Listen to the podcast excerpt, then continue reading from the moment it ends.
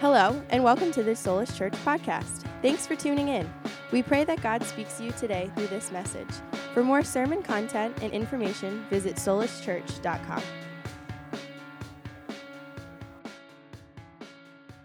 So, Ecclesiastes chapter 5, um, just real quick. Uh, this is written by the great, the late great King Solomon, writing, giving us a look at life under the sun, which we find time and time again, as the series is entitled, is a, uh, it's a vision of vanity. That's what Solomon is leading us to look at. He's absorbing all of, obs- observing and absorbing, I guess you could say, all of life under the sun. And, and when you detach God from it, there's this meaninglessness to it. And so Solomon has been leading us on a vision to look at all sorts of things in life. Um, and through it, there's this taste of this sort of bitter taste that ultimately we might reach for something greater. Uh, we've been saying it this way Ecclesiastes is a taste of what's bitter so that we might reach for someone who is better um, and ultimately have meaning in the things of life. And so we've looked at so many different aspects of meaning in life. We talked even last week about our religious worship being here right now. And this morning, we're going to talk about, rather, Solomon's going to talk about money. Money, money, money, money money, all right? And so let's follow Solomon here, Ecclesiastes 5. Uh, I'll begin here in verse 8. I'm reading out of the New King James Version. Solomon writes He says, If you see the oppression of the poor and the violent perversion of justice and righteousness in a province, do not marvel at the matter. For high official watches over high official, and higher officials are over them. Moreover, the profit of the land is for all even the king is served from the field. He who loves silver will not be satisfied with silver, nor he who loves abundance with increase. This also is vanity. When goods increase, they increase who eat them. So, what profit have the owners except to see them with their eyes? The sleep of a laboring man is sweet, whether he eats little or much but the abundance of the rich will not permit him to sleep. There is a severe evil which I have seen under the sun riches kept for their owner to his hurt, but those riches perish through misfortune. When he begets a son, there is nothing in his hand. As he came from his mother's womb, naked shall he return to go as he came, and he shall take nothing from his labor which he may carry away in his hand. And this is also a severe evil. Just exactly as he came, so shall he go. And what profit has he who has labored for the wind? All his days he eats, also he eats in darkness. And he has much sorrow and sickness and anger. Here's what I've seen it is good and fitting for one to eat and drink and to enjoy the good of all his labor in which he toils under the sun all the days of his life, which God gives him for it is his heritage. As for every man to whom God has given riches and wealth and given him power to eat of it, to receive his inheritance and rejoice in his labor, this is the gift of God. For he will not dwell unduly on the days of his life because God keeps him busy with the joy of his heart. There is an evil which I have seen under the sun, chapter 6, and is common among men a man to whom God has given riches and wealth and honor, so that he lacks nothing for himself of all that he desires, yet God does not give him power to eat of it, but a foreigner consumes it. This is vanity, and it is a evil affliction. If a man begets a hundred children and lives many years, so that the days of his years are many, many, but his soul is not satisfied with goodness, or indeed he has no burial, I say that a stillborn child is better than he. For it comes in vanity and departs in darkness, and its name is covered with darkness. Though it has not seen the sun or known anything, this has more rest than that man, even if he lives a thousand years twice, but has not seen goodness. Do not all go to one place. All the labor of man is for his mouth, and yet the soul is not satisfied. For what more has the wise man than the fool? What does the poor have? The poor man have who knows how to walk before the living. Better is the sight of the eyes than the wandering of desire. This also is vanity and grasping for the wind. This is the word of God for the people of God, to which we say, Thanks be to God. You may be seated this morning.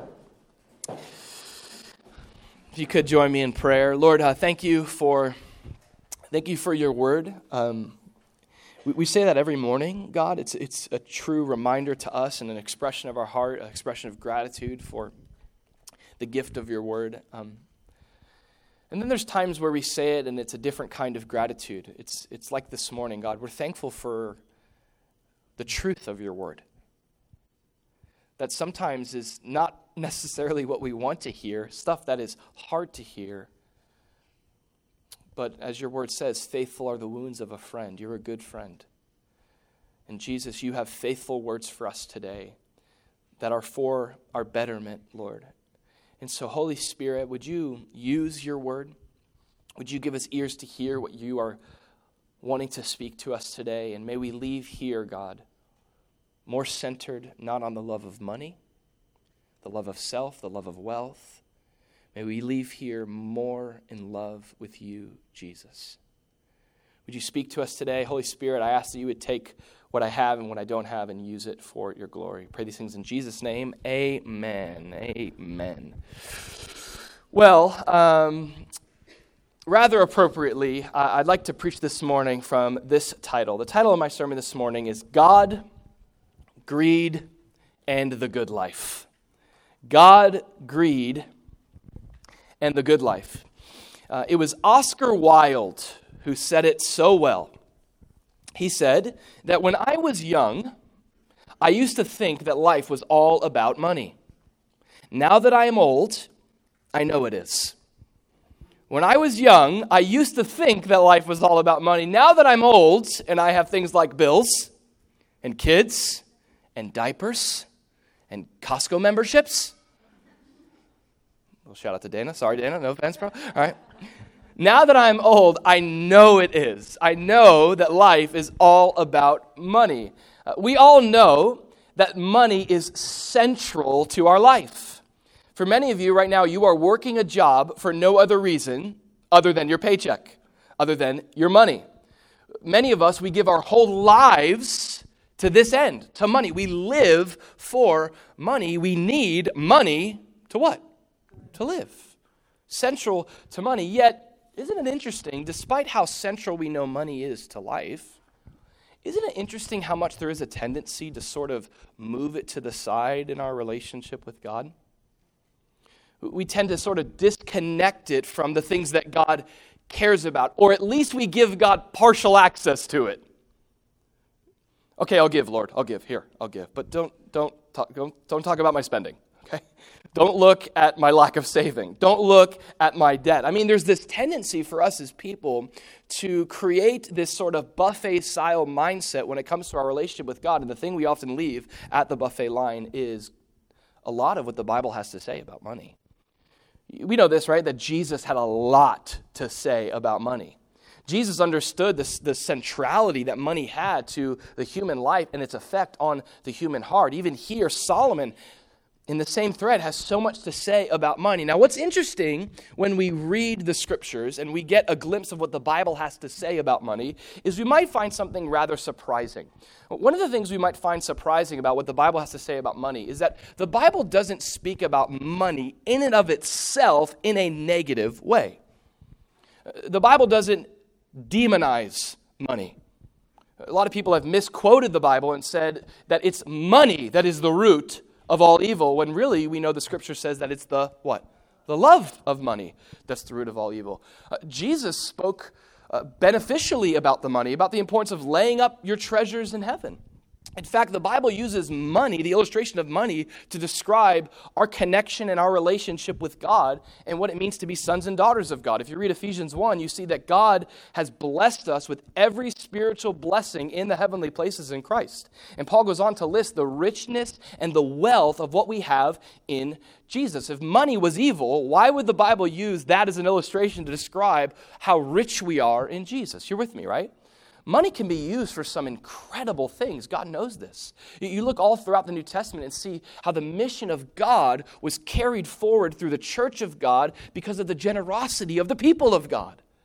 You see Paul writing to churches saying, Thank you for your generosity. It's amazing what money can do. Yet, on the other hand, that same means that can build an orphanage and plant a church can tear a marriage apart. Money can, sol- can cause someone, with a lack of it, to take their own life. The power of money. I'm thinking of a man in the Bible that had interaction with Jesus. He was, he's called the rich young ruler. I want to talk about the power of money. Jesus encounters this guy. This guy encounters Jesus and he says, What do I need to do to be saved? And, and Jesus goes through the list of all that he has to do to inherit eternal life. And, and this man kind of checks them all off and goes, I've done all those things. But Jesus knew, despite his external behavior, he knew the one thing that was truly keeping him from God was that he had another God, and that God was money. So Jesus said, Sell everything you have and give it to the poor then come follow me. The Bible tells us this that even after getting a glimpse, imagine seeing Jesus with your own eyes in the flesh. And even after getting a glimpse of Jesus, the power of money kept this rich young ruler from following Jesus. He said, I'd rather have my money than have eternal life. I'd rather have the value of what's in my pocket than the value of knowing you, God. The power of money. I, have heard it best described as as an amoral thing. Money, in and of itself, is not good or evil. Uh, it's a tool. It's kind of like a hammer. Okay? Don't worry. I'm all right. I got a grip on this thing. I know what I'm doing. I'm not going to hit any nails. Don't worry. Then we'd have to worry here. But it seems the way the Bible describes hammer is, and you may have heard of this illustration before with like a brick before, right? In and of itself, this is not an evil thing. It depends on whose hand it's in. In the right hand, this is a great tool to repair um, a broke down, dilapidated home, to, to fix a door, to, to do something good. It, it can be used for the benefit of building up, but also, in the wrong hand, this could be a weapon. You could weaponize this thing, you could break things down, you could cause destruction. Well, money is the same thing. See, the problem, understand it this way. Here's central. Write this down. The problem with money is not money. The problem with money is the human heart. The problem with money is not, in, in, is not money in and of itself. The problem with money is the human heart. And that is exactly what Solomon is leading us to observe here in Ecclesiastes 5. He's leading us to observe the tragedy of a life that worships money. Or rather, we should use the words of Solomon, right? The vanity of a life that's spent worshiping money. Not stewarding money as a gift, but worshiping money as a God.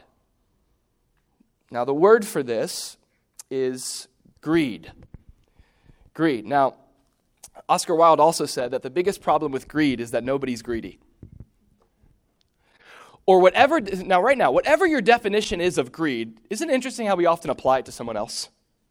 Them, they those greedy people, those people that love money, those rich people. We tend to apply greed often uh, very, uh, very reductively to classes. That, the rich class, that's the, the greedy ones. Uh, isn't it interesting? Jesus said this in Luke 12. He said, Watch out, be on your guard against all kinds of greed. Isn't it interesting that he said, Watch out?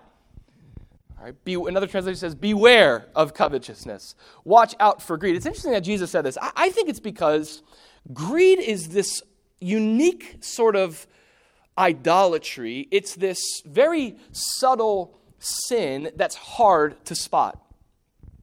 You got to watch out for it. I mean, he, doesn't, he doesn't say that about any other sin. Like, hey, watch out for adultery. You might, you're in a situation, you go, you're not my spouse. What's going on? Or watch out for murder. Oh my gosh, I'm killing you. Ah. Right?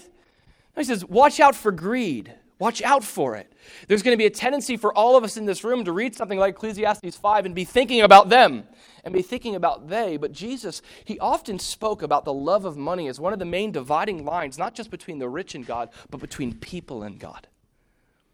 And so let's look at this here. Here in Ecclesiastes 5, Solomon helps us understand a bit, kind of get a grip on this pervasive, subtle thing that we all struggle with the love of money, greed. And the first thing he leads us to look at is what we'll call the corruption of greed. Did you see it there in the first two verses? Solomon says, If you see the oppression of the poor and the violent perversion of justice in a province. Do not marvel at the matter, for high official watches over high official, and higher officials over them. Moreover, the profit of the land is for all, even the king is served from the field. So, the way that Solomon introduces greed is he, he opens our eyes to see a corrupt economic system that's running on greed. Did you see that? A corrupt economic system that's running on greed. Uh, he, he lays out first, I love this, he lays out the ideal. The ideal is found there in verse 9. You, this is a great practical scripture, probably on how to run a government too, but I'm not going to get into politics here. Hello. Verse 9 says, The profit of the land is for all. Do you get what that's saying? It's saying that, that when it comes to business and commerce and earning a dollar, uh, the, the profit, it's an equal playing field. If you put in the work, you deserve the wage. Someone say amen. You're like, I know, trust me, okay? I got my wage. It's an equal playing ground. That, that's the ideal. This is the vision, even in the Garden of Eden, of cultivate, of, of put in labor and reap the benefits of the fruit. You could say that that there in verse 9 is a vision for how things should be, equal opportunity for all, but verse 8 tells us how things are. In verse 8, we see that instead of there being equal opportunity for all, you have oppression happening because of greed. You have the rich watching out for the rich as they take advantage of the poor. He says, Don't marvel when you see high officials oppressing the poor. Because all the high officials watch over and watch out for the other high officials. Um, this doesn't just mean that every high official has a superior. What he's saying there is uh, don't be surprised at this. Every high, when you're looking for justice, be careful who you go to because that high official that you go to to tell on the other high official, they're watching out for each other, okay? The rich are watching out for the rich in Solomon's day and they are taking advantage of the poor. It's a corrupt system. He calls it the violent. Did you notice the language there? I love Solomon's uh, poetic language. The violent perversion of justice. It's violence. And it's all rooted in the corruption of greed. But I want you to see something about how greed can corrupt us, how the love of money can corrupt us. It doesn't just corrupt a social economic system. What's at the root of this corrupt system is a corrupt mind, it's corrupt people. Corruption. The word corruption has to do with being subject to and being fallen and, and, and aimed towards decay away from its original purpose. The original purpose is equal opportunity. Everyone gets blessed. But through greed, Paul says in 1 Timothy 6 that, that through greed, what you experience today is you experience the corruption of the mind. It's amazing. Money will lead people to do things that no one would do in their right mind. Maybe there's stuff that you have done for money that you're like, I never planned on. And here we see the corrupt mind, it, it leads to a corrupt value system. It goes, money is the most important thing. Even over people who are made in the image of God and according to God, people are the most valuable thing, not money. So you don't run your business at the expense of people. Your life's purpose is not about getting money despite whoever you step over. No, the vision of the Bible is the opposite. You, you don't use people to get money, you use money for people to help, to bless. John Wesley said it this way. He said, he said, when it comes to money, make as much as you can, save as much as you can, give as much as you can. That's a great vision. Make as much as you can. Go for it. Shoot for the stars. However many figures, whatever it is. Make as much as you can. Save as much as you can. And give as much as you can. What a great filter to run a life through. But no, greed takes that and flips it upside down. It corrupts it and says, no, no, no. If money is my God, it's amazing what I'll sacrifice for it. The corruption of greed. And we see it here. We see a great evil being done. We see the poor being oppressed by the rich because of greed. And what is the root of that? Well, Paul tells us that it's the love of money that's the root of all kinds of evil. 1 Timothy 6:10. And so he goes on to describe that. He goes on to describe the love of money, which I'll call number two, the seduction of greed. You have the corruption of greed, which, which, which uh, corrupts us from our intended purpose and God's intended vision for, for money. But you also have the seduction of greed. You have the love of money. You have the, the love, he says here, of silver. Verse 10 He who loves silver will not be satisfied with silver. He who loves silver, nor he who loves abundance with increase. This also is vanity. So, so this is at the root of the evil that's going on there in his day. It's these men loving money more than people and God. And he says it's not worth loving. Now, the danger here that these people have fallen into is that they have succumbed to the seductiveness of greed. There, there really is, isn't there? There's this sort of attraction to money. Let's be honest. We're not loving money, you know, as a choice, most of us. We're loving it through this tendency to worship something that's attractive to us, that has the illusion of giving me something that even God can't. There's a seductiveness to it. That's what makes temptation temptation, isn't it? It's the lust of the eyes, is often what riches are described as in Scripture. You think of Eve wanting to eat the fruit of the tree because of what it could do for her as she looked at it. She just imagined, man, if I only had that, and especially in this comparison culture that we're living in living on everyone's filtered version of their lives on Instagram, there's just this constant fuel to want it more. To have what they have and then be worshiped as they're worshiped and project this vision of a life that's successful. It's seductive. But isn't it interesting what Solomon is saying? He's saying, though it's seductive, I love what he's saying. He's saying this it's overrated. I love that. No, that's not really talked about a lot. Hey, getting rich, it's not all it's cracked out to be. Getting that money, he says, I, I know it's seductive, I know it's glimmering, I know silver's shiny, but, the, but he, he gives us four things that it can't do for us. Look, look at these four things. He talks about satisfaction, solutions, sleep, and security. All the things that we're all trying to get through money. He goes, first of all, satisfaction. Um, he who loves silver is not going to be satisfied with silver. Now, this is one of Solomon's themes, right? That if you are in search of satisfaction under the sun, you are going to be left empty handed. Money can't give you what only God can. There's a lack of satisfaction. There's a, there is, in Ecclesiastes 3, Solomon tells us there's eternity in our hearts. And no amount of wealth can fill the whole of eternity. So, so there's a dissatisfaction, but notice what he says. Here's what that looks like. Verse 10 He who loves abundance cannot even be satisfied with increase. That's kind of what it looks like when you're, when you're searching for satisfaction in money. What you're looking for is that number. And if I could just get to that number, you ever felt this way? If I could get that raise and make that much money, I can, I can finally save. I can finally be comfortable and then I could finally, you know, maybe at the end, maybe I'll give to, to the church. Yeah, we'll see. We'll scrape off some off the top, right? But that wasn't a dig, okay? But that, that's how it often runs. We go, if I just hit that number, and Solomon says that number's fleeting. Because you get there and it, it wasn't enough. And you go, how am I still in debt? How do I still have credit cards? I did Dave Ramsey's class. Where's the financial piece? Okay? I've gone to the university, all right? I'm still flunking out, okay? He says, He who loves wealth, if you're chasing wealth, you're always going to be at the spot where it's never enough. You'll always need more. And there'll always be people that you'll leave in a trail because you're always going to be reaching for something that cannot be grabbed. It's an illusion, despite what Instagram says.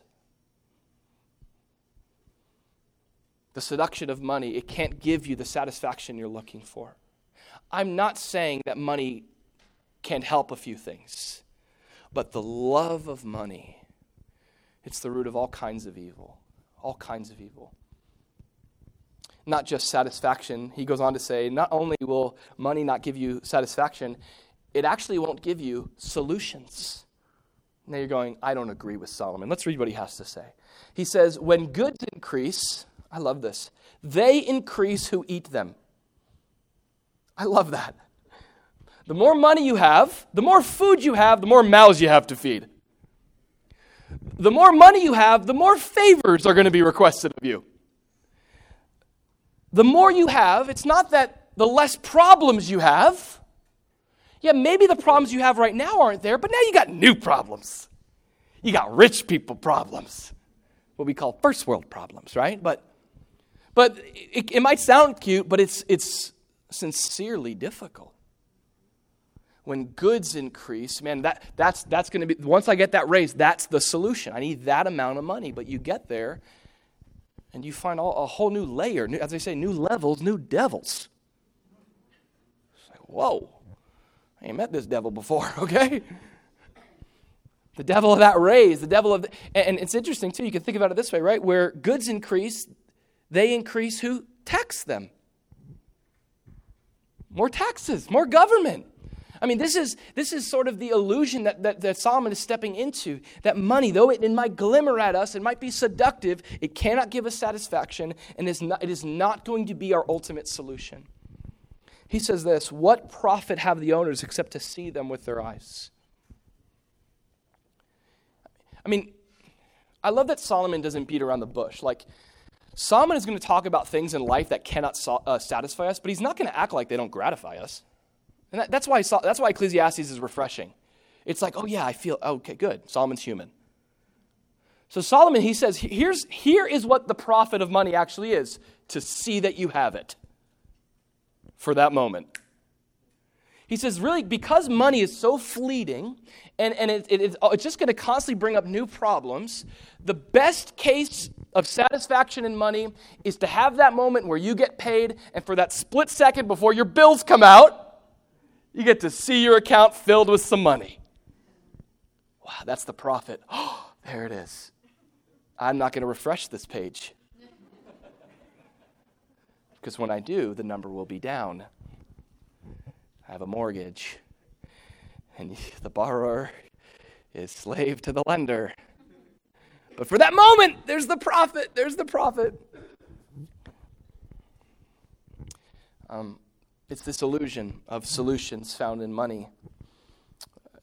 That might be the profit you get, but you know, Jesus said it this way. He said, What does it profit a man to gain the whole world but lose his soul? There's no check you can write to get you into heaven. There's no check you can write to get on God's good side. The reality of Scripture is that despite how much is in your physical bank account, all of us have the same spiritual bank account. We're spiritually bankrupt. I don't have it up there, but maybe I should have put an S there for Savior. Money makes a horrible Savior. Jesus is a great Savior. Um, it can't solve all my problems, can't solve my spiritual problems. I mean, how many of us have seen marriages that if money could solve marital problems, it would have? It's true. Now, we believe that, that money is central to the mission of God. God uses money. It's, you know, I don't know if you guys know this, but Solus Church costs money. it costs money. Uh, you know, make disciples for free. Uh, thanks, bro. thanks, Jeff. Thanks, Jeff. It's perfect timing too. Maybe that's the savior because I was about to talk about how Solus Church costs money and then it's savior, you know. But but we realize this even as a community. We realize this has been our heart from the beginning: is money can't be the thing that accomplishes the mission of God at Solus Church. So we sought to pray for that first. We're not going to pass the bucket and say, "Come on, come on, all right." The Lord sees your heart. Give, give, not reluctantly, right? But but this is the heart here: is understanding that it cannot give me the solutions that God can. Look at the the, the fourth one: is sleep, sleep. He says, The sleep of a laboring man is sweet, whether he eats little or much. So, whether he has a hot pocket for dinner or a steak dinner, because he has worked so hard, this is the, the, the, more lower class, lower middle class man. He's labored, he's tired. And isn't it interesting, the irony here, that when he goes to sleep, he's a rock, sleeps like a rock. But the rich man, the abundance of the rich will not permit him to sleep. So, all the money in the world, all the sleeping pills you could buy, he's saying at the end of the day, you cannot get the peace of mind that you're looking for through more money. I know it feels like it, but you can't get it. You won't find sleep like a laboring man. And the contrast is interesting. It, and actually, uh, the, the poetic kind of scheme of it, it, it, it's supposed to make us think about the rich man who got who kind of like sat around all day and got his full feast in, but now he can't sleep because his stomach hurts. That's the idea. You're sick from all of your, uh, all of your gluttony and all of your materialism. And, and it's speaking here of rest, right? Like, if I, here's the seduction of money the peace that you're looking for is found on the other side of that raise. The peace that you're looking for is found on the other side of that job. And Solomon is warning us, saying it's vanity. Don't. Don't chase it. Don't chase it. And then lastly, notice this security. This is something we're all looking for with money a sense of security. I should say an ultimate sense of security. And I hope you're getting what Solomon is saying here. He's not saying there's not going to be some satisfaction. He's not saying there's not going to be some solutions. Or, you know, if you make money more than what you're making right now, you're never going to sleep, right? He's talking about, that's the theme of Ecclesiastes, ultimate purpose, ultimate satisfaction, ult- the ultimate solutions, the ultimate rest that's found in Jesus, and ultimate security he talks about. He says in verse 13, there's a severe evil which I've seen under the sun. Look at this evil he's seen. Riches kept for their owner to his own hurt. Now, the word kept there, it has to do with preserving by possession, is the idea. Preserving by possession. Uh, the, what should come into your mind with the word kept there is not like, yeah, I'll keep this for you, but it's like keeping it, keeping from you like finders, keepers, losers, weepers kind of a thing. Like it's a clenched fist. That's the image he gives us. Is somebody who in their greed, they have so reached for money that once they got it because it's so much their savior, they are like breaking their fingernails with their grip. That's how tight it is. I got to have it. I have it now. And now that I've got it, I've got to keep it. I need security. It's my security. And so there's no generosity in a hand like this, is there? There's also no freedom in a hand like this. It's bound by the very thing that's within it he says that those riches are kept for the owner to his hurt. Notice this those riches perish through misfortune. Verse 14 says, so that when he begets a son, there's nothing in his hand. Isn't this amazing? This is how money is, isn't it? Um, how many of us, we're not trying to make money, we're trying to keep money? Anybody? You know what I'm saying? Making money is easy, keeping it is hard. That's where the money's at, if you know what I'm saying. You know that feeling of like, um, like we all have jobs, we get paid. You ever feel like money leaves faster than it comes? And again, it's that reward of seeing it for a moment. And that's what Solomon's speaking to. No matter how hard you try to control your security, he speaks about sort of the interruptions of life, misfortune, he calls it. That business dealing that you got into that you're like, oh, now looking back, I shouldn't have done that. An investment you made. I've got a list. And he's speaking about the pain that that person is feeling because that money was what their security was in. If I could just have that. It's like the rich young ruler. Just Jesus says this. He says, "Give it to me. I have something better." No. No. But there's no control over the circumstances of life. Right? This is in retrospect, this is easy now, but you would have said this over 15 years ago about the stock market, people would have thought you were crazy. I mean, it's crazy. You think about this stuff, the lack of security. Uh, but not just, listen, notice this. He doesn't just speak about the empty handedness in life, because uh, isn't it interesting? Verse 13 talks about him clenching his hand. The word kept there, clenching his hand. Verse 14 talks about there being nothing in his hand. No matter how tight he tried to squeeze and protect it, it was gone. But here's what he says He says, Here's a reality of life, though. Verse 15 As he came from his mother's womb, naked he's going to return, to go as he came and he shall take nothing from his labor which he may carry away in his hand. This also is a severe evil. Just exactly as he came, so shall he go. So, so he talks about the empty handedness in life that can happen, but he talks about the empty handedness in death that's going to happen to us all. Naked as he came, so he's going to go. Just as he came into the world, he's also going to leave. Um, it was Alexander the Great who his, his funeral wishes were that he would be buried with his arm hanging out of his grave so that everyone could see the illustration that he's leaving just as he came, empty handed. He even had, I think, a, a, whole chariot of riches and everything come uh, behind him and behind his hearse to show that he can't take any of it with him. And this is richly biblical. It's, Jesus said it this way do not lay up treasures on earth where it can be destroyed, where it can be stolen, where it can be corrupted. He said, instead of walking around with a clenched fist over your funds, well, there's a better way. Hold it with an open hand, lay it up in heaven. You see, if you try to keep it here, there's no certainty you're going to keep it. But if you hold it with an open hand and you give it to God, you get to pass it on to the next life. You with me? If you hold what you have and surrender to God and you lay it up in heaven, you say, God, I'm going to do this your way. Well, it's a path towards the good life compared to what we'll close with, which is the path of destruction. Go to this last one the destruction of greed. It says in verse 17, this is such a sad place for greed to take anyone, for the love of money to bring anyone. After loving money, after trusting in money, after squeezing tight to money, it says, All his days he eats in darkness. And though he's looked to money to be that Savior we talked about, he has much sorrow and sickness and anger. Anger. And I imagine that anger has to do with God, bitter towards God. God, why would you let this happen? When money is your Savior, you blame God for everything. Because you don't, you don't know Him as a good Savior. You don't know Him personally. What a sad place, the destruction of money. Now, in the New Testament, uh, Paul speaks to how the gospel leads us to a whole different way when it comes to money. Um, he says this he says in 1 timothy 6 8 he says that godliness with contentment that's great gain this is huge godliness with contentment uh, contentment looks like an open hand that says god whatever you give me i'm going to thank you for i'm going to work hard and i'm going to receive with joy whatever you give me knowing this as solomon said we brought nothing into this world and it's certain that we can carry nothing out having food and clothing, with these things we shall be content. He goes on to say this But those who desire to be rich fall into temptation and a snare and into many foolish and harmful lusts.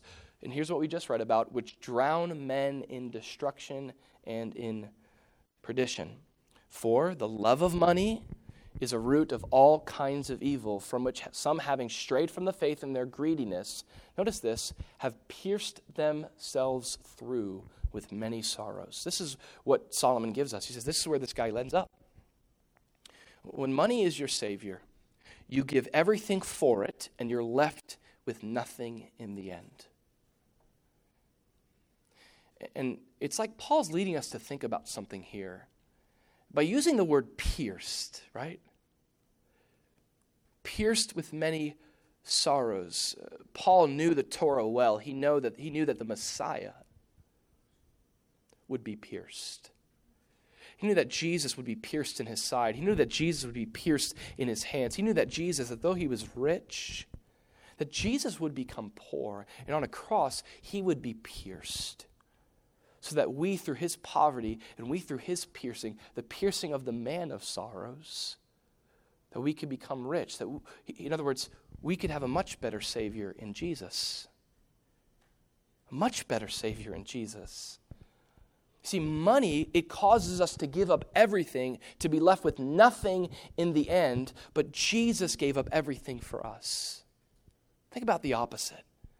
Jesus says, I'll do it for you. I'll sacrifice myself for you. I'll purchase your life from death, not with silver or gold, but with my own blood. And he gives us everything in the end. It's amazing the contrast. Why be pierced through sorrow with the love of money when Jesus was pierced for you? Right? The destruction that can come when we love money. This is a picture there of the gospel, how, how Jesus gives us a much better way.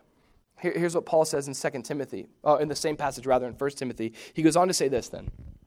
He says, Command those then who are rich in this present age not to be haughty, nor to trust in uncertain riches. That's the insecurity.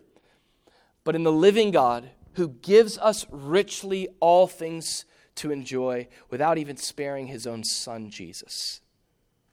See this picture of a God who's so much better than all the things we have? Here's what he says Not only is he better, he's the one who's given you everything you have. So don't trust in riches. Don't love riches. Don't serve God because you can't serve God and or don't serve money because you can't serve money and God but trust in Jesus, the living God, who has given you everything you have. And that's where Solomon goes on to say it's a better way than the way of corruption, seduction, and destruction. He says in verse 18, here's the way to go. Here's what I've seen. Notice this It is good and fitting, verse 18, for one to eat and to drink and to enjoy the good of all his labor, in which he has toiled all the days of his life. As for every man to whom God has given riches and wealth, and given him power to eat of it, to receive it as inheritance, and rejoice in his labor, this is the gift of God. For he will not dwell unduly on the days of his life, because God keeps him busy with the joy of his heart. Now, this is awesome.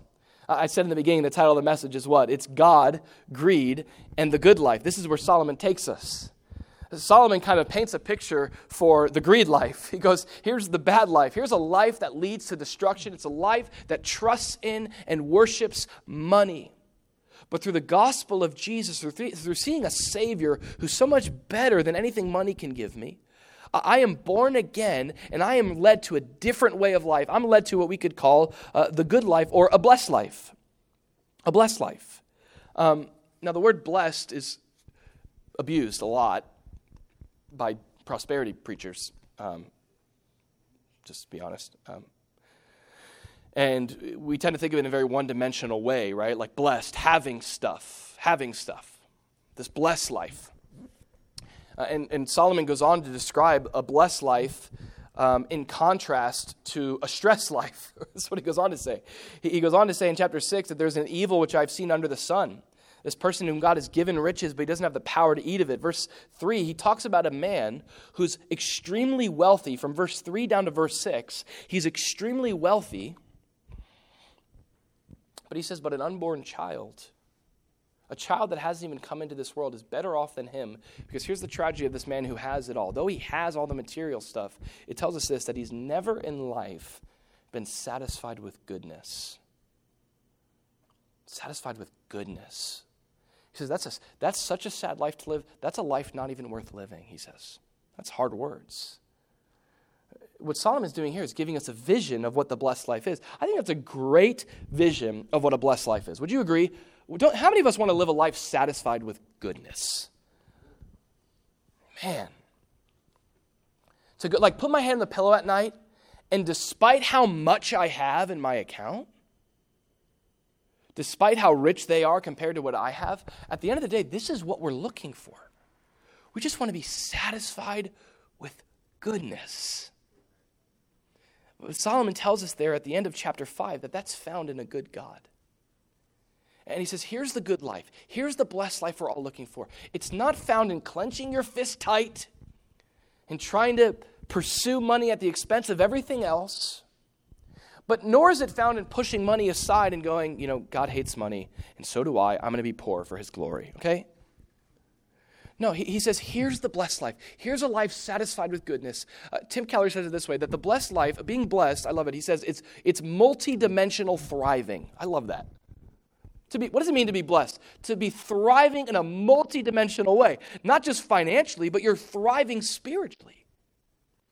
You can be materially wealthy and spiritually bankrupt.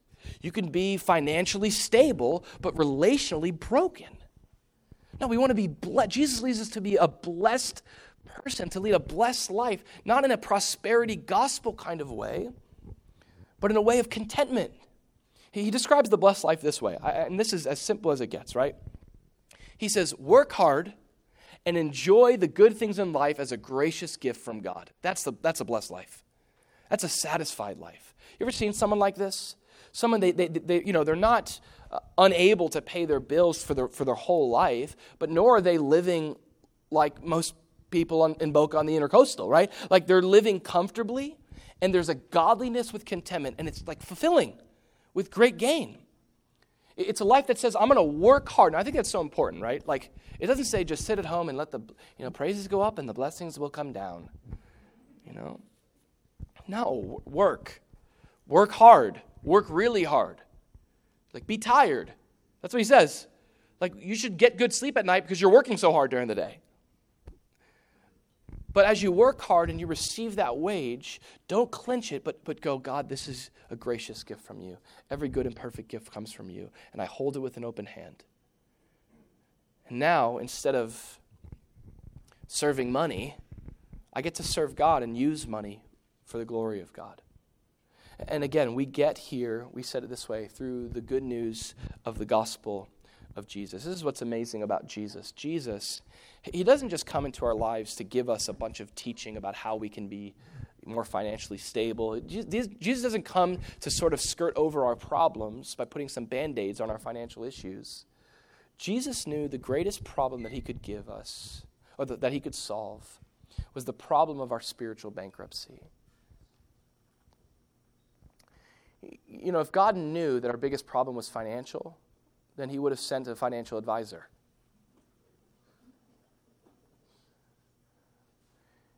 He knows that the biggest problem is the problem of the heart. The biggest problem right now between you and me and money is sin. It's sin that leads us to worship money instead of God, or whatever it is you're worshiping. Here's the good news of the gospel that though that sin has cut us off from God and has forced us away from God, this God pursues us in his love. Right now, he's pursuing you. And he's displayed that love in such a powerful way that though he had everything, he gave it up. Scripture tells us that Jesus, being rich, became poor so that we, through his poverty, we could become rich in him. The great exchange of the gospel. Jesus went to a cross. The Bible says that he made him, Jesus, who knew no sin. Jesus never knew the sin of greed like you and I do. Jesus became that sin of greed on the cross, that we could become rich in righteousness through him. See, what he wants to give us, guys, is not just a new financial strategy. He wants to give us a new heart. A new heart. A new, a new way to approach life, to approach the resources that we have. And it's only going to come when we see this amazing God of grace from whom all blessings flow, even the very Son of God who gave up his life for us to be right with him eternally. Is there a greater hope than that? Is there a greater hope than having your heavenly bank account full? There's not. There's not. Amen?